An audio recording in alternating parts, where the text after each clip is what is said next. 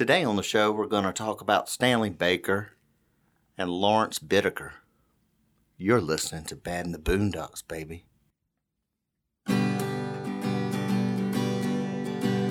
Bad in the Boondocks.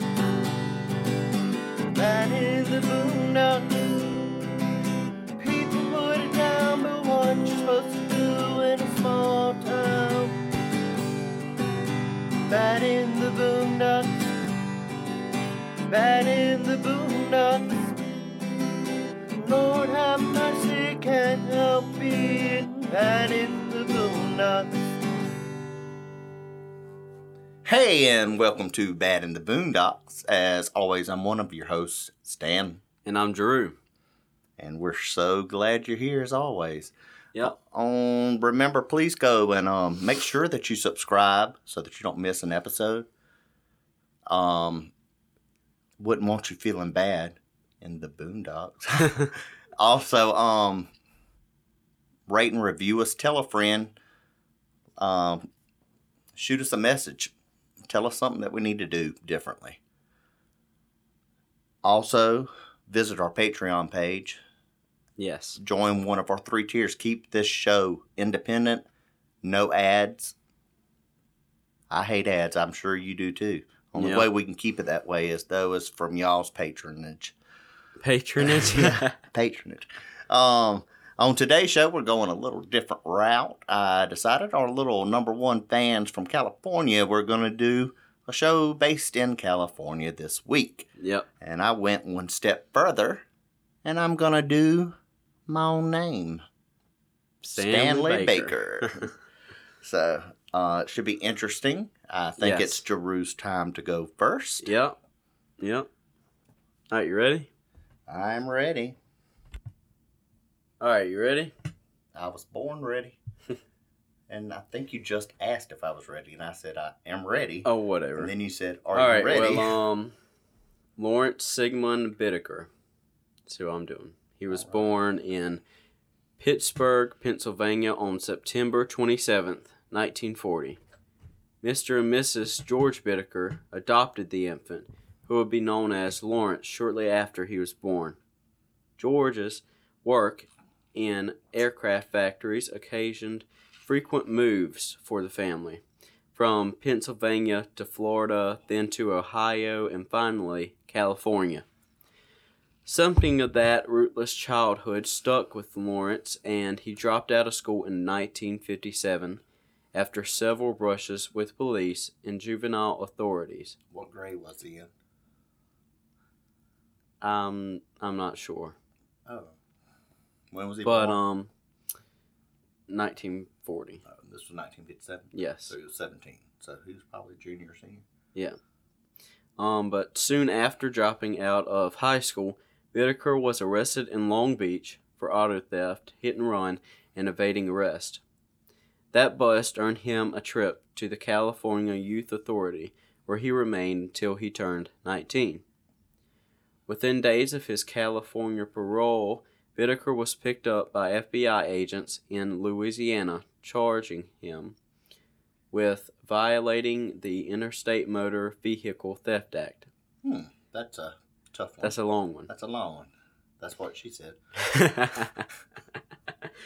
Convicting uh, on that charge in August 1959, he was sentenced to serve 18 months at a federal reformatory in Oklahoma. His behavior there soon earned Bittaker a transfer to the U.S. Medical Center at Springfield, Missouri, where doctors released him after he served two thirds of his sentence. And a side note, we live in Springfield, Yeah, so isn't South that great? Carolina. Isn't that great? Arrested next for a Los Angeles robbery in February, in December 1960, Bittaker was convicted in May 1961, slapped with an indeterminate sentence of one to 15 years in state prison. That's what a slap sounds like. Nah. I'm sure that everybody knows what a slap sounds like. A 1961 psychiatric examination found Bittaker to be manipulative, and having considerable concealed hostility. Concealed hostility. Despite superior intelligence, he was diagnosed as a borderline psychotic and basically paranoid. The following year, a second psychiatrist noted Bittaker's poor control of impulsive behavior. These diagnoses notwithstanding, he was paroled in late 1963 after serving barely one sixth of his possible maximum sentence. So I'm, I mean, it's refreshing that with all of these diagnoses, Mm-hmm. that he was able to. I mean, why not let him out? Because um, this I is don't know. probably the end. He doesn't do anything else bad, right? He like works for the Red Cross. What? I mean, after this stint in jail or whatever, he's gonna work for the Red Cross, right? He's not gonna do anything else bad. No. Yes, he is. Oh, okay. I'm pretty sure. Free- Freedom never seemed to agree with Larry Bittaker. Two months after his conditional release, he was jailed again for parole violation and suspicion of robbery. Did it state the conditions for the parole? It said conditional. I mean, Um, no, it did really not. didn't No, it did not. Oh, okay. No, it did not. Okay, I'm Okay. sorry. I'll hush. Another parole violation sent him back to prison in October 1964. For two weeks. How do you no? Be quiet. No, it's not. Okay, interviewed by a psychiatrist in 1966, Bittaker confessed that stealing made him feel important. Then curiously added that his crime occurred under circumstances that were not totally my fault. That's what he said. Another diagnosis of borderline psych- psychosis was recorded, and authorities released him yet again, That's Only- what you do. See, that's only to have again see another parole violation in June 1967. wow. One month later, Bittaker was tagged for Are you theft. okay? Well, my eyes like watering It's a lot. kind of what? It's watering a lot. I mean, because you're. I don't know. You look like one out of Willie. All right, I think I'm think I'm all right. But um, one month later, Bittaker was tagged for theft and leaving the scene of a hit and run accident. Convicted on those charges, he drew another five-year sentence, but he was paroled after serving less than three years in April 1970. Arrested for burglary and parole violation in March 1971, he was convicted on both counts that October receiving an additional sentence of six months to 15 years. now that is a jump. Yes, it is. But the California prison system at the time was in such disarray that it was hardly surprised that Bittaker was freed three years later in 1974. His, cri- his next crime began as simply sho- shoplifting, shoving a stake down the front of his pants. Oh, and So he was he was it? packing Oh, then. He was packing. He was packing, but he was also marinating and seasoning. Have you, ever heard of a steak rub? yep, that's, that's who invented it. Should have got pork. wow. um, he shoved it down his pants in the supermarket, like most places, but it escalated to attempted murder in the parking lot when Bittaker stabbed an employee who tried to stop him. Jesus, that that escalated. Yep. Forensic psychiatrist Dr. Robert Markman examined Bittaker before trial and rejected the earlier findings of borderline psychosis. He branded Bittaker a classic sociopath. So full on. In short, he was a hopeless case beyond any known treatment or rehabilitation. Dr. Markman also warned that Bittaker was bound to escalate his criminal behavior, moving on to more serious crimes. He was a highly dangerous man with no internal. you want to know what I'm just sorry. happened? I'm sorry. He just let a I passed, out. I passed gas. oh my god. Keep it over there, please. Good crying. lord. Oh my gosh. Excuse Anyways, anyways, me. Good he was, and I quote, a highly dangerous man with no internal controls over his impulses, a man who could kill without hesitation or remorse.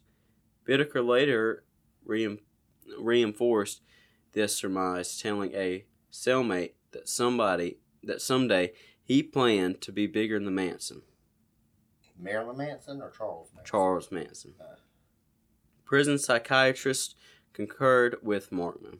A 1977 jailhouse evaluation found Bittaker more than likely to commit new crimes upon his release. A year later, in July 1978, another psychiatrist dubbed Bittaker a, so, a, sof- Oh. A sophisticated so, psych, oh, Whoa, whoa, whoa. A Let's sophist- rewind. a sophisticated psychopath. Oh, okay. And what is a sophisticated psychopath? He's a smart psychopath. Oh. Yeah.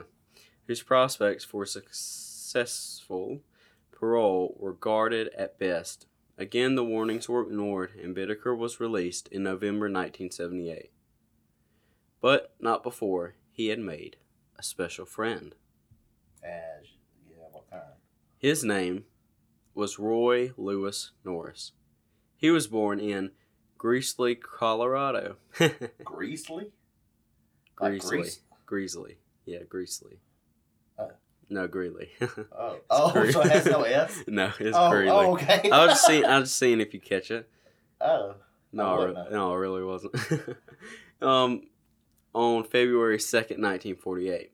Unlike Bittaker, Norris lived in his hometown until he was seventeen, when he dropped out of school and joined the Navy. He was stationed in San Diego, but in 1969, Norris spent four months in Vietnam. Norris never saw combat, but he did see drugs. Marijuana was his drug of choice oh, that wacky weed. because it was widely available. Back in Southern California by November 1969, Norris attacked a female driver in downtown San Diego. He forced his way into her car and attempted to rape. It only, it only took three months for Norris to get arrested again. Free on bail, pending trial for attacking the motorist, Norris knocked out another San Diego woman's door. he knocked he knocked down a San Diego woman's door. He asked if he could use her telephone. When the woman refused, he tried to break in through a living room window, then ran back to the kitchen, breaching a window there.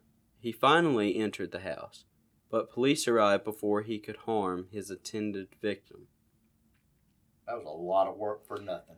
I know it was. At that point, the Navy had seen enough of Norris. He received an administrative charge, discharge for psychological problems after he was diagnosed as having a severe schizoid personality. Still waiting disposition on his previous assault cases, Norris attacked a young woman in May 1970 on the campus of San Diego State College. He tackled the student from behind, clubbed her with a stone, then slammed her head repeatedly into a concrete sidewalk. Ow. Yeah. This time, the charge was assault with a deadly weapon, and it was finally enough to take Roy Norris off the streets. He was confined to Atascadero State Hospital as a mentally disordered sex offender. He spent five years there before being released on probation. Officially, he was described as someone who would bring no further danger to others. Norris proved the prediction wrong three months later in Redondo Beach. Cruising the streets on a motorcycle, he spied a 27 year old woman walking home from a restaurant after a quarrel with her boyfriend. Norris stopped to offer her a ride, which she declined. Un- yeah, I just wouldn't jump on a No. motorcycle. No, I with would not. anybody. It's one thing, like in a car, but on a motorcycle, I don't know how they drive. Yeah, I know. Well, undeterred by the rejection, Norris leaped off his bike and attacked the woman, strangling her into semi consciousness with her own scarf. Right off the street? Yep. Dazed, she did not resist as Norris dragged her behind a nearby hedge and raped her. Wow. Yeah, a nearby hedge. Uh, a bush. Yeah, I know. I know what a hedge Oh. is. but I'm just saying, isn't that odd? yeah. It's just behind a little I mean, hedge. that's very risk. Risque. Yep. Riskalicious. If you want to Okay, get down okay. with it. Okay. Like y'all cool kids Get say. down on it. Is that how it goes? No, go. Shut shut up. Police were unable to act because of her vague description of her attacker. But one month later, the woman saw Norris again. She memorized his license number. Convicted of forcible rape, Norris was shipped to the California men's colony at San Luis Obispo. Oh, I'm Obispo. sure that was wrong. Sorry, Californians. It's it's it's Obispo. Okay, I'm sorry. Told you. I'm sorry. Well, it could have been worse. The colony is easy time, as California prisoners go a cakewalk compared to Soledad, Folsom, or San Quentin. Those are prisons, by the way. Norris also met a friend at the colony who would change his life. Who was it? Bittaker? I will get to that. Reminiscing years later, Norris would claim that Larry Bittaker I was right. twice saved his life at San Luis Obispo. The experience bound him to Bittaker, although the details are vague. The prison code demanded that Norris follow any plan Bittaker devised, no matter how bizarre. It helped, of course, that they share near identical fantasies of domination, rape, and torture. Next time a woman fell into his clutches, Bittaker com- confided he would kill her afterwards, a surefire method of evading punishment. In fact, he thought it might be fun to play a game, selecting one victim for each teen year, 13 through 19, and to see how long each victim could keep kept alive and screaming. Bittaker was paroled on November 15, 1978, returning to Los Angeles, where he found work as a mach- machinist. Norris was freed exactly two months later on Fe- January 15, 1979. He moved in with his mother at an LA trailer park and No used his disrespect. no disrespect, but and used his Navy training to find work as an electrician. Bittaker wrote to Norris in February 1979 and arranged a arranged basic a rendezvous at a cheap downtown hotel. Oh. Over drinks, they renewed their prison friendship and repeated their dark desires. Mm. as a first step towards fulfilling his vision, Bittaker purchased a silver 1977 GMC cargo van. The van had its advantages. There were no side windows to worry about, and there was a large sliding door on the passenger side. So pretty much rapist serial killer van. Yes, very much. If their intended victim spurned the offer of a ride, Bittaker reasoned, reasoned they could pull up real close and not have to open the doors all the way Just a tiny grab. to snatch some from the sidewalk. Just a little grab. Yeah. Well, Larry named the van Murder Mac. Oh, murder Mac. From February to June 1979, Bittaker and Norris cruised up and down the Pacific Coast Highway. I would have named it Murder Mobile. I mean, Murder Mac is pretty good though. Return of the Mac, you know. But I would have named it Murder Mobile. That's a little, that's pretty good though. I That's know murder mobile. that's a that's a good one. Why one. don't you take a step in my murder Oh my mobile? gosh, whatever. They stopped at beaches Baby. flirting with girls and often took their photos. Get in my murder mobile. Shut up, dude. Norris later estimated that they picked up 20 prospects without harming one. Wow, so they really were looking for a specific type. I think there were. And his estimate and his estimate may have been low. Detectives later counted some 500 photos of smiling young women among Bittaker's belongings. Most were never identified. Five hundred. Yeah.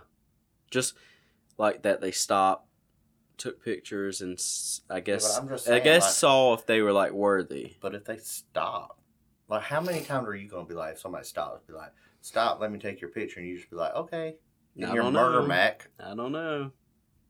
I the mean, I- murder I Mac. Now not. the more wait, the more I'm saying it and listening, murder the murder Mac. Mac. does not sound that great No, for a it sounds vehicle. dorky. for a vehicle. to be honest. Murder Mac. I mean, I that's don't like know. a Big Mac. Yeah, I don't know. Maybe they were hungry. Shut up! You just said Big Mac. and you'll be there all night. yeah. um, they were test runs. Norris later explained. The rape and murder could wait until they found the perfect isolated spot to take their victims. Up on a hill, I bet. I don't know yet. Sometime in late April, cruising aimlessly, the hunters found a remote fire road in San Gabriel Mountains, overlooking Glendora. A padlocked gate bared across, but Bittaker smashed the lock with a crowbar, and now they were in. Now all that they needed was just a girl, and they found her on June 24th, 1979. Bittaker would later tell police that the day started innocently enough. He spent the night in Murder Mac, parked alongside the trailer Roy Norris shared with his mother. They spent the morning working on a bed Bittaker had constructed in the back of the van. The bed was mounted on a frame with space beneath it to conceal a body. At about 11 a.m., they began prowling. Bittaker described it as a nice day, nice Sunday to cruise around the beach area drinking beer, smoking grass, and flirting with the girls. We had no set routine. Now I'm assuming that they're not speaking of normal grass. No duh. Oh, probably so it's the wacky. probably marijuana. Oh. They made the rounds, driving north and hitting all the stops between Redondo Beach and San Santa Monica. That would hurt. Have you ever hit a stop sign with your hand? No. Have I ever hit a stop sign? Oh, I thought you said hitting the stop. No. Shut up. Shut I'm up. here all night too. Great. You're slow on the uptake there. No, I knew what you were talking about. I I mean, don't know you you just didn't make any sense to me, but whatever. Sometimes they park the van and scout a stretch of sand on foot. It was 5 p.m. back in Redondo Beach when they found a likely target. She took them both completely by surprise. Oh. And Norris later quarreled over who was first to notice 16 year old Cindy Schaefer. Each man accused the other of pointing her out and suggested that she be the first contestant in their game. Ironically, she was not at the beach or wearing a swimsuit. In fact, Schaefer was walking back to her grandmother's house after a Christian youth meeting at St. Andrew's Presbyterian Church. Oh, Oh my no. gosh. What a Poor little, oh, poor little thing. Murder Mac pulled alongside, and Norris offered her a ride. I'll Schaefer- like, no, thank you. Well, Schaefer declined and ignored the van as it trailed behind her. Then the van surged ahead and swung into a driveway, motor idling.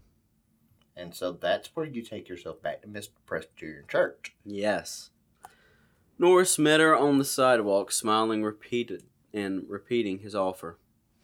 As Schaefer brushed past him, Roy grabbed her and muscled her into the van.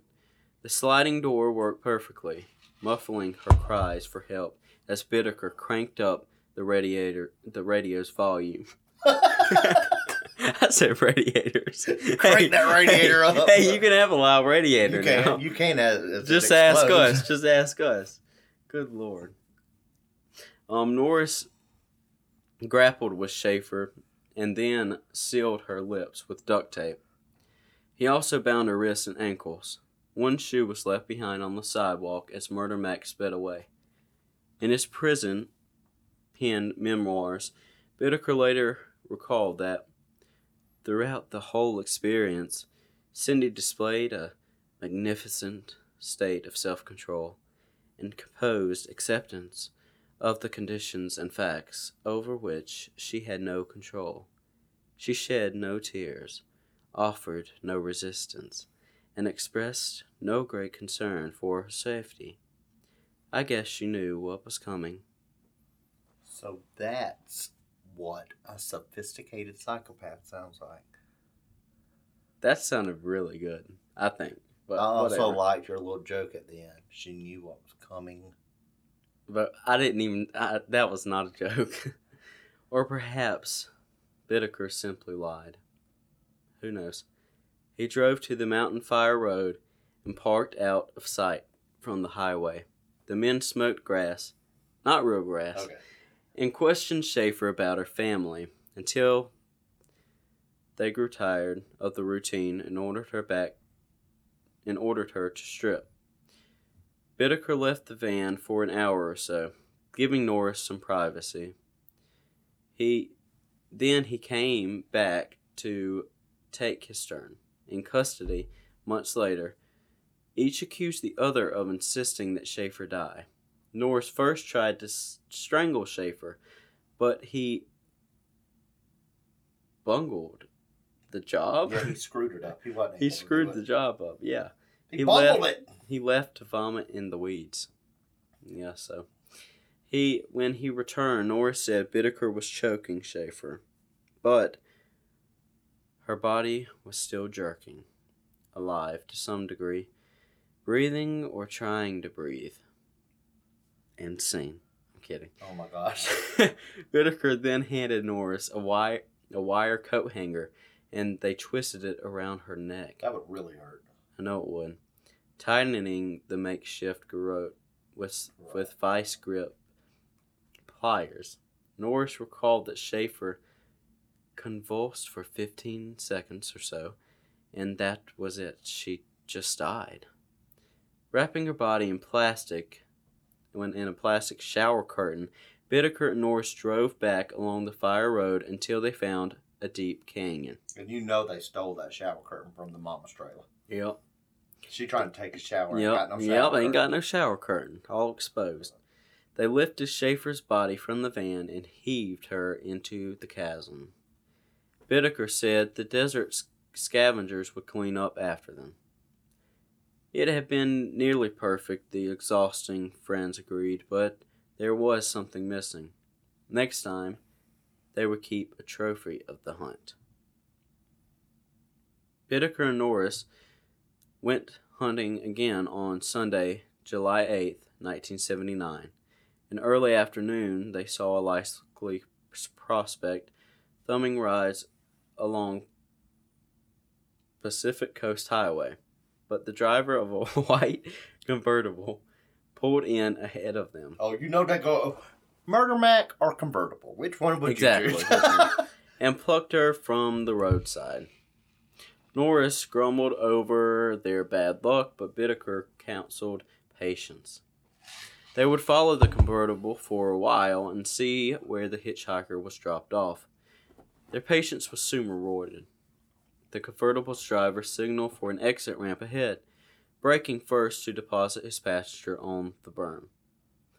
She stuck a thumb out, waiting for the next ride. Meanwhile, Norris left Murder Mac's passenger seat and threw himself under the raised bed in the back. It was a change in strategy to make the van appear less threatening. It worked. Andrea Hall was 18 and thankful for the ride. She introduced herself to Bittaker as he pulled back into traffic, gratefully accepting his offer to, of a cold drink. Hall went to fetch it from the cooler in the rear of the van, choosing a soda and turning back towards her seat. Norris lunged from hiding then and swept her legs out from under her. More, gla- more grappling on the floor of Murder Mac. More blaring music from the radio as Bittaker drove on. Hall fought for her life, but Bittaker was too strong. She he twisted an arm behind her back until she finally surrendered. The submission enabled Norris to bind her ankles and wrists and cover her mouth with tape. The fire road was familiar territory now. There was no time for small talk with their second victim. They repeatedly raped her by turns.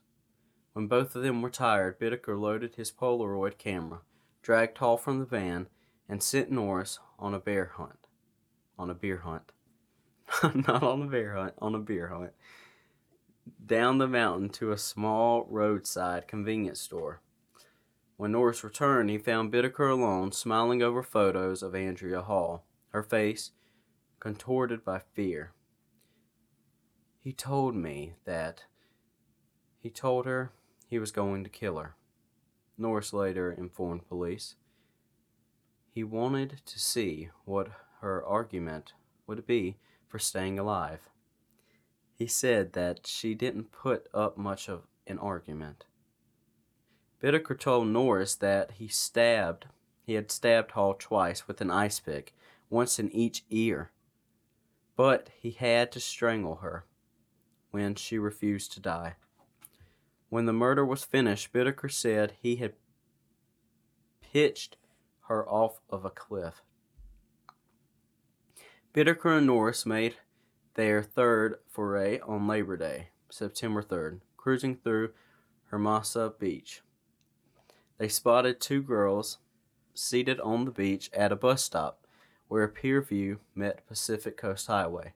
15 year old Jackie Gillum and 13 year old Lee Lamp were waiting for, I don't know what kind of names those are. They um weren't waiting for the bus, but they seemed happy to accept a ride with no special destination in mind. Bittaker and Norris later told police the girls were also glad to accept Larry's offer to smoke a joint. Lighting up, he passed the joint around and told his passengers that he was heading for the beach. Jackie and Lee challenged him moments later as Bittaker turned away from the ocean and started driving northward. But he stalled them with excuses, claiming he merely wanted to find a safe place to park while they got high. The girls protested when Bittaker parked near a suburban tennis court. Lee started to open the door, but Norris was faster. Swinging a sawed off baseball bat against her skull. A fierce struggle ensued. Bittaker waded in to help Norris, finally subduing the teenagers and trussing them with duct tape. Only when they were secured and silenced did he notice several tennis players watching them from the nearby courts.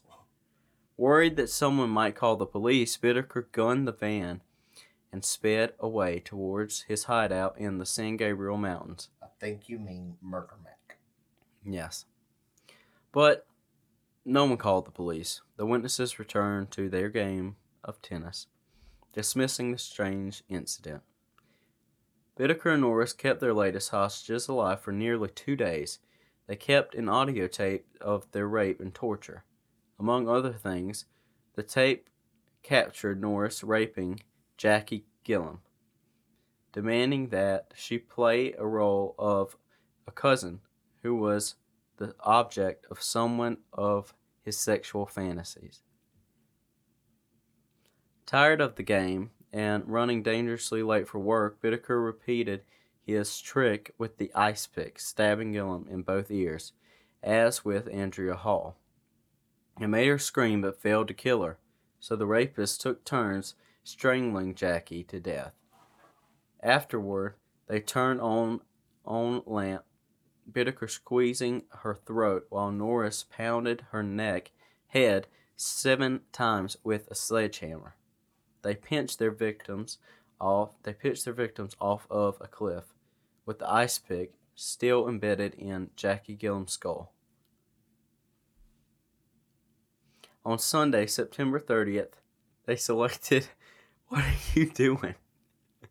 I'm trying not to talk. Gosh. They selected Shirley Sanders on Oregon resident visiting her father in Manhattan Beach. When she declined a lift in Murder Mack, they sprayed Sanders with chemical mace and dragged her, kicking from the sidewalk. Both men raped her in the van, but they were still but they were careless and she escaped. Sanders reported the assault, but she could not identify her assailants. She did not remember the license plate, unable to pursue the matter further. She returned to Oregon. The next month was nerve wracking for Bittaker and Norris, worried that police might come for them at any moment. Bittaker was found a new apartment in Burbank, while Norris remained with his mother. The killers began to relax as the weeks passed by without any signs of the police.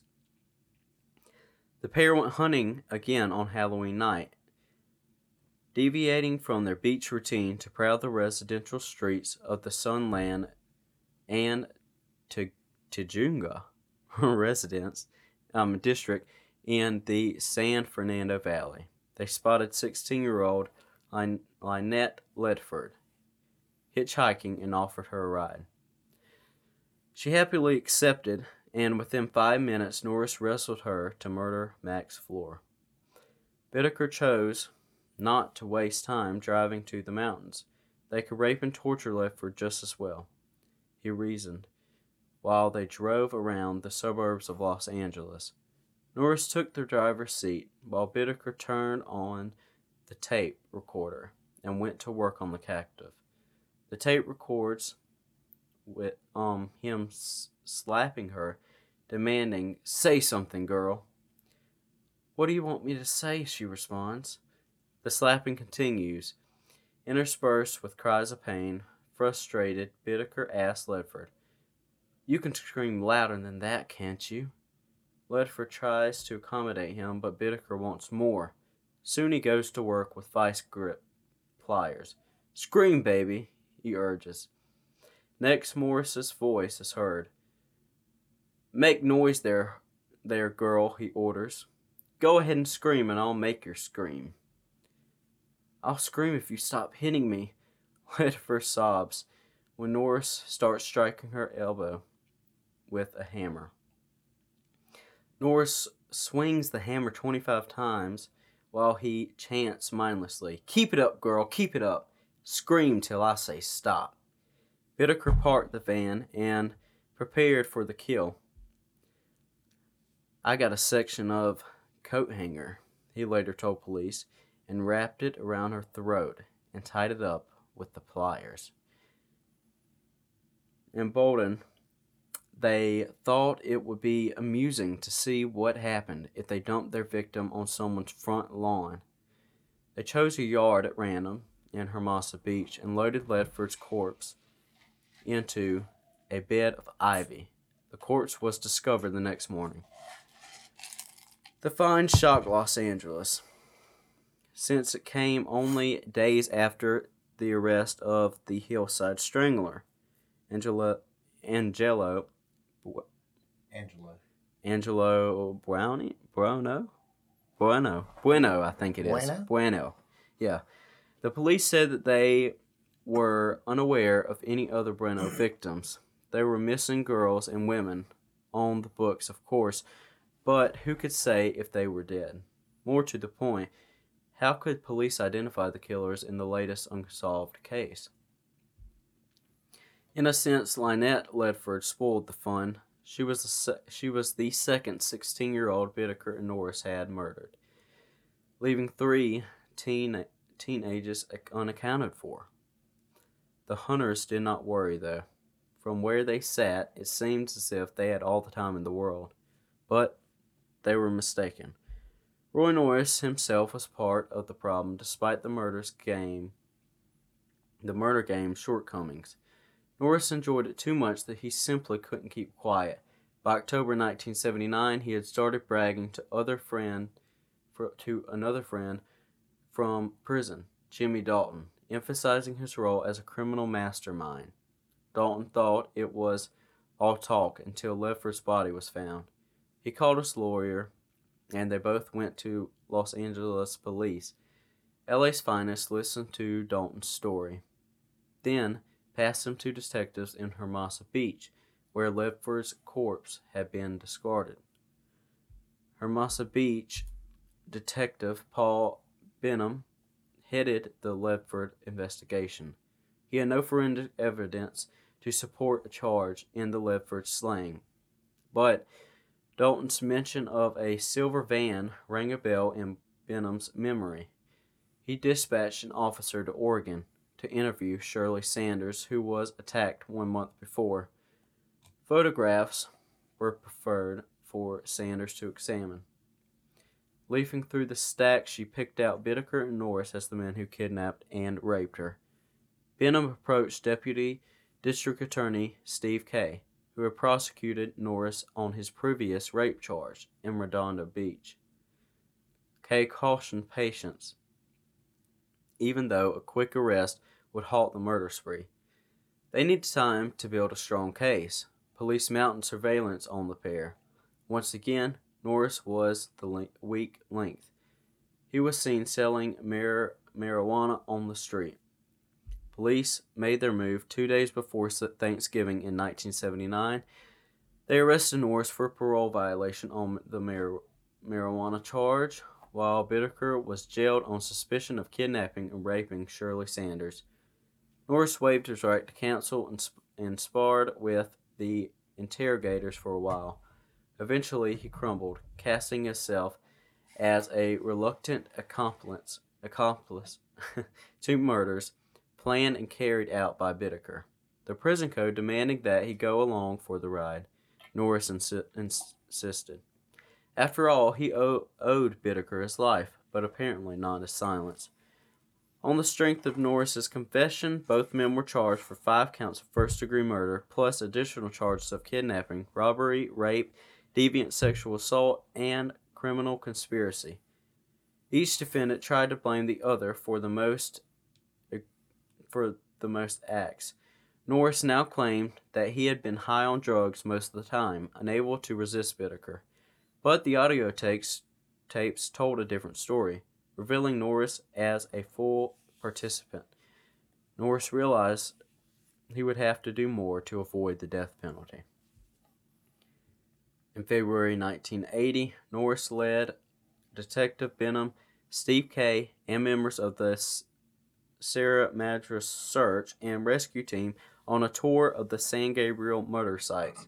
They found Lee Lamp and Jackie Gillum with Bittaker's ice pick still buried in Gillum's ear, but no trace was found of Cindy Schaefer or Andrea Hall. They were lost forever. But Norris had delivered enough evidence to clinch his plea bargain. Reluctantly, Steve Kay agreed to waive the penalty, the death penalty, and grant a life sentence with parole eligibility in return for Norris's testimony against Bittaker. Before a defendant is formally sentenced, California requires a report and a sentence recommendation from a parole officer. Norris's jail inquisitors noted Roy's casual, unconcerned manner as he discussed the five murders without regret. In the officer's opinion, Norris appealed compulsive in his, in his need and desire to inflict pain and torture upon women. The defendant himself acknowledged that in the commission of rape upon a woman, it is not the sex that is important, but the domination of the woman, and considered in considering the defendant's total lack of remorse about the plight of the victims, he can realistically be regarded as the an extreme sociopath whose depraved, grotesque pattern of behavior is beyond rehabilitation. The magnitude and the enormity of the defendant's heinous, nightmarish criminal behavior is beyond the comprehensive comprehension of this probation officer. Now, Steve Kay was committed to seeking the death penalty for Lawrence Bittaker. In an unwitting tribute to Bittaker's jailhouse ambition, Kay declared that for sheer brutality, the crimes of Charles Manson's cult- cultists didn't come close to Bittaker's rampage. Despite his experience in prosecuting rapists, murderers, and every other kind of felon, Kay twice broke down weeping during Bittaker's three week trial. For this part, the defendant seemed to enjoy the proceedings. Bittaker had prepared for trial by writing his memoirs, fitting title The Last Ride. Though warned repeated, re- repeatedly by his attorney, Bittaker insisted on finishing the manuscript, apparently convinced that jurors would believe his assertion that Norris masterminded the operation. The gamble failed, however, and on February 17, 1981, Bittaker was found guilty on five counts, murder counts, and 21 other related felonies. California, like all the other states, holds its criminal trials in stages. The first determines guilt or innocence. The second, if a defendant is convicted, determines um, punishment. To support a death sentence, though, California prosecutors must demonstrate special circumstances, such as slaying deemed especially heinous, atrocious, or cruel, manifesting ex- exceptional depravity. Bittaker's personal audio tapes were played for the jury, while promptly recommended death. Um, as with Norris, another probation reported, report was generated. Bittaker's examiner wrote that during the years this officer had been submitting evaluations to the court. He has had occasion to interview many individuals convicted of brutal crimes, but none to the extent of the ones for which this defendant had been convicted. During the interviews with them, although verbalizing some feeling for the teenager to, for the teenage deaths that he had caused, there is no outward expression or emotion displayed. This his total attitude was almost as if he had been able to divorce himself from the emotions felt by the major portion of society. Well, the judge did agree, and Bittaker was sentenced to death on March 24th, 1981, and he's actually been in prison ever since. He never was actually dead. That's a lot of money I know it is. spent on death row. Yep, sure is. But that's my long case. Yeah, that was pretty long. Well, yeah. okay, well, um, Interesting but long. well, thank you, thank you. All right. Well, that was um interesting. A little long. Well, anyways, I've got a short go? one. Uh, well, yes, okay. I yes, you do. Yes, you do. I It's don't. It's fine. You just came out. It's all right. hey, it's the motion of the ocean. it really is, though. But anyways, All right. you want so, to get into yours? yes, I just thought it would be really neat this time, not only to stay in California, but to do something. A person with my first name, Stanley. Stanley Dean Baker. Here we go. You ready? All right. At 3 o'clock on the afternoon of Saturday, July 11th, 1970, a man out fishing on the banks of the Yellowstone River in Montana snagged a human body at the end of his line. He drove in shock to the nearest ranch to telephone the police, and Deputy Bigelow, who was stationed, no, for real, that was his name. Deuce Bigalow, Mill. okay, Gigolo. Stationed at the entrance to Yellowstone National Park responded to the call. With the aid of some local men, the deputy waded into the turbulent river and dragged the body to shore. Although accustomed to routine drowning cases, Bigelow knew immediately that this was murder. Murder. Ah. The head was missing. Oh no. Maybe it was uncircumcised. Oh no. oh no. Where's Wow. the head at? Oh, I don't know. Bigelow called Sheriff Don Guatoni, who drove Coroner Davis to the scene. All three men crouched over the body, which was clad only in shorts. It was that of a male. Apart from the missing head, the arms had also been severed at the shoulders and the legs were chopped off at the knees. Hmm. The abdomen and chest were covered with stab wounds, with a particularly large, ugly hole in the chest. okay. The coroner looked shocked when he concluded his examination. Quote, I never saw anything like it, he said grimly. The poor fellow has been stabbed about 25 times, and I figure he's been in the water about a day. he was a young fella, probably in his early 20s. There's one other thing the heart is missing. I said heart, not fart.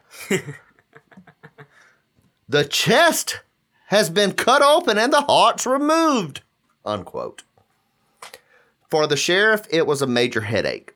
All normal means of identifying the body, the head and hands, had been deliberately removed. But why the gratuitous butchery of the rest of the body? Mm-hmm. Why cut off the legs? Why remove the heart? Good question. The only thing it suggested was that it was some sort form of a cult murderer. There had been a rash of them recently, all connected with secret groups of devil worshippers. Dun dun dun. The Sharon Tate case had grabbed the headlines, but similar bizarre killings were going on all over the USA, or so they thought, but they were kind of wrong on a lot of it, but whatever. The torso was taken by ambulance to the morgue in Livingston for a proper autopsy to be carried out while police teletyped details of the victim to Wyoming and other neighboring states. It was impossible to tell where the body had been dumped in the river and the Yellowstone passed through Wyoming before entering Montana and the national park. Although police searched the river and its banks for many miles, no traces of the missing limbs were found. The results of the autopsy indicated that the victim had been stabbed 27 times with a sharp pointed blade of at least 5 inches in length. Gosh. The removal of the head and limbs had been crudely performed, possibly with the knife used to inflict the stab wounds. The victim was in his early 20s and had been dead for 24 hours when found. Police had to wait until someone was reported missing. On the Monday morning, a teletype message came chattering into the sheriff's office in Livingston concerning a missing person who resembled the description of the torso. James Michael Schlosser aged 22, had been reported missing from the town of Roundup, a 100 miles away, that same morning. He had set out on the Friday to drive to Yellowstone Park in his Opel Kadett sports car, but had not turned up for work on the Monday. When his office colleagues got in touch with his landlady, they discovered that the popular young social worker had not returned home. Schlosser was described as being six feet tall and weighing 200 pounds. The age, height, and weight fitted the torso. Sheriff Guatoni put out an alert for sightings of his Opel Kadett car, which might have been dumped in the area. It was 19 it was a 1969 vehicle, yellow with black racing stripes. Well, guess what? An hour later, that same car was in a collision with a pickup truck on a dirt road in Monterey County, California, just a few miles from the Pacific Ocean. The car had been traveling at speed on the wrong side of the darn road. The truck suffered only a dented bumper because it was metal, but the car was a write off. It was total. The driver of the truck was a businessman from Detroit on holiday. He got out of his truck and approached the car, from which two large young men were emerging. Both men were typical California hippies with long hair and beards. One was blonde, the other dark. The blonde man was about six feet tall very powerfully built. With shoulder length golden hair, he wore a leather waistcoat and bell bottom trousers. Groovy, baby Oh yeah, baby. topped with an army fatigue jacket. His comparison, his, I mean, his companion wore cowboy boots and a green army field jacket. The businessman might have expected trouble, but the hippies were friendly. The businessman wanted to exchange driver's licenses, but neither had one. So he took the registration number of their vehicle and suggested he should drive them both to the nearest telephone so the police could be notified of the accident. Both hippies shrugged and got into his truck, but when he drove into a service station in the town of Lucia, both men got out and ran away into the nearby woods. The businessman phoned the police and told them about the incident, giving the registration number of the other vehicle. It was that of the car belonging to the missing Schlosser and the California Highway Patrol was alerted to keep an eye out for two, quote, hippies, unquote, wanted in connection with a homicide.